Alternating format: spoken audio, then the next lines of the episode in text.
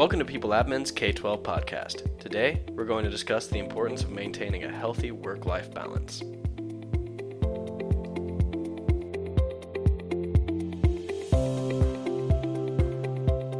Now, for those of you who don't know, PeopleAdmin is the leading provider of cloud based talent management solutions for education. My name is Kevin Keenman, and recently I had the chance to talk with Melva Cárdenas, a strategic education advisor here at PeopleAdmin and former teacher, principal, and HR executive director. And she explained how K 12 talent management professionals can easily fall into the trap of overworking. The day in the life of a human resources staff member, or otherwise known as a K 12 talent management staff member, um, your day can vary uh, depending on the issue or the crisis that pops up always without any kind of notice.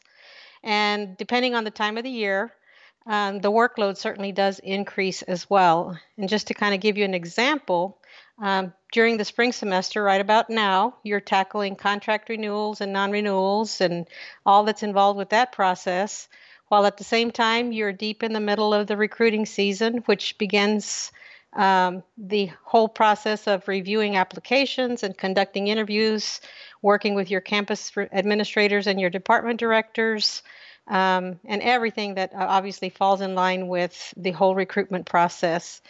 Um, in the middle of the recruiting season, then, um, you know, as it starts to wind down, you certainly hit the hiring season, and those two obviously will overlap as well. And here's where you get started now balancing the idea of not only recruiting and hiring, but now placing people in the appropriate assignments, dealing with the onboarding processes, um, and of course, the list continues, um, and the responsibilities certainly don't stop. Um, many times, districts nowadays are facing some strict financial constraints, and so certainly hiring additional staff is not usually an option. And as it is expected, we end up doing more with less.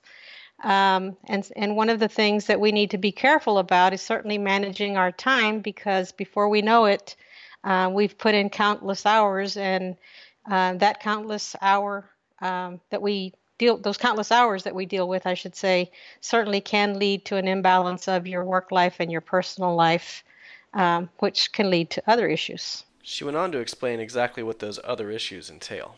You know, if you don't have that balance, um, there's going to be a lot of things that can kick in um, that'll affect you personally um, as well as your ability to do your job. Uh, burnout can certainly begin to set in.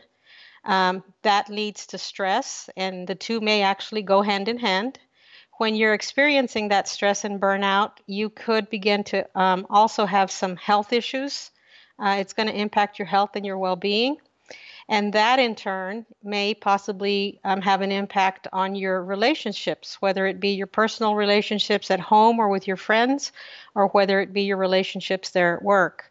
And you all well know that if you're not happy in the workplace, if you're not enjoying your job, it certainly has a direct uh, impact on your ability to perform the job effectively.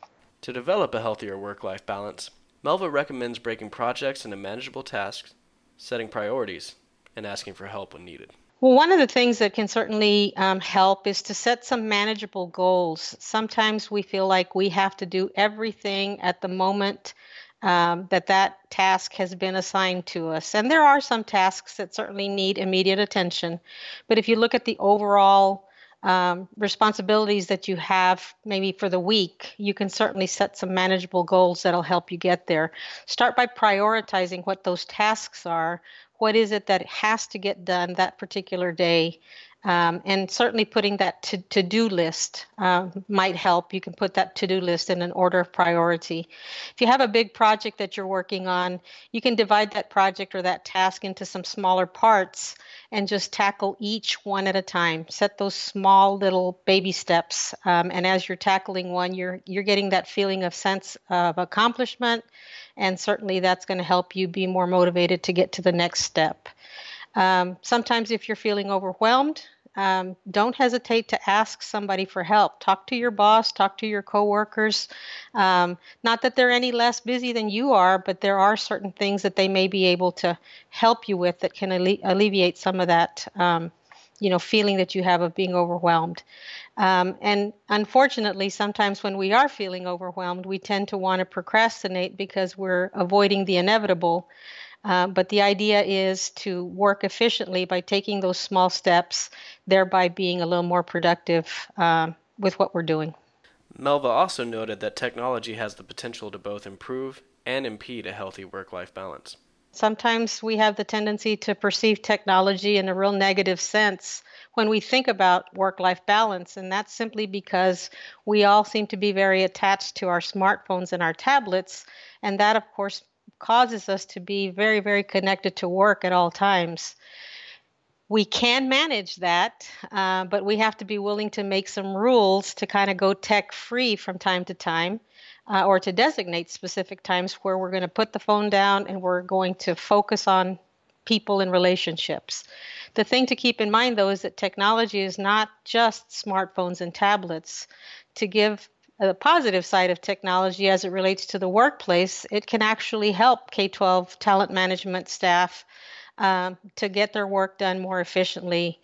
Just to give you a couple of examples, um, there are online software systems available um, that can facilitate, for example, the application process by using one of these systems, it would reduce the time that you're spending um, in the traditional way of mailing applications, opening up the mail to pull out the applications, filing, um, then pulling files when administrators need to review the applications, refiling uh, that paper process, that manual labor continues um, without these online systems.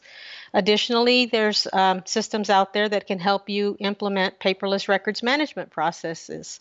Try picturing an onboarding process that doesn't require two hours of your time to sit down with new hires to complete the paperwork. Or how about picturing the issuance of the contracts or your letters of reasonable assurance without doing it hard copy um, and again, the manual uh, labor kind of way.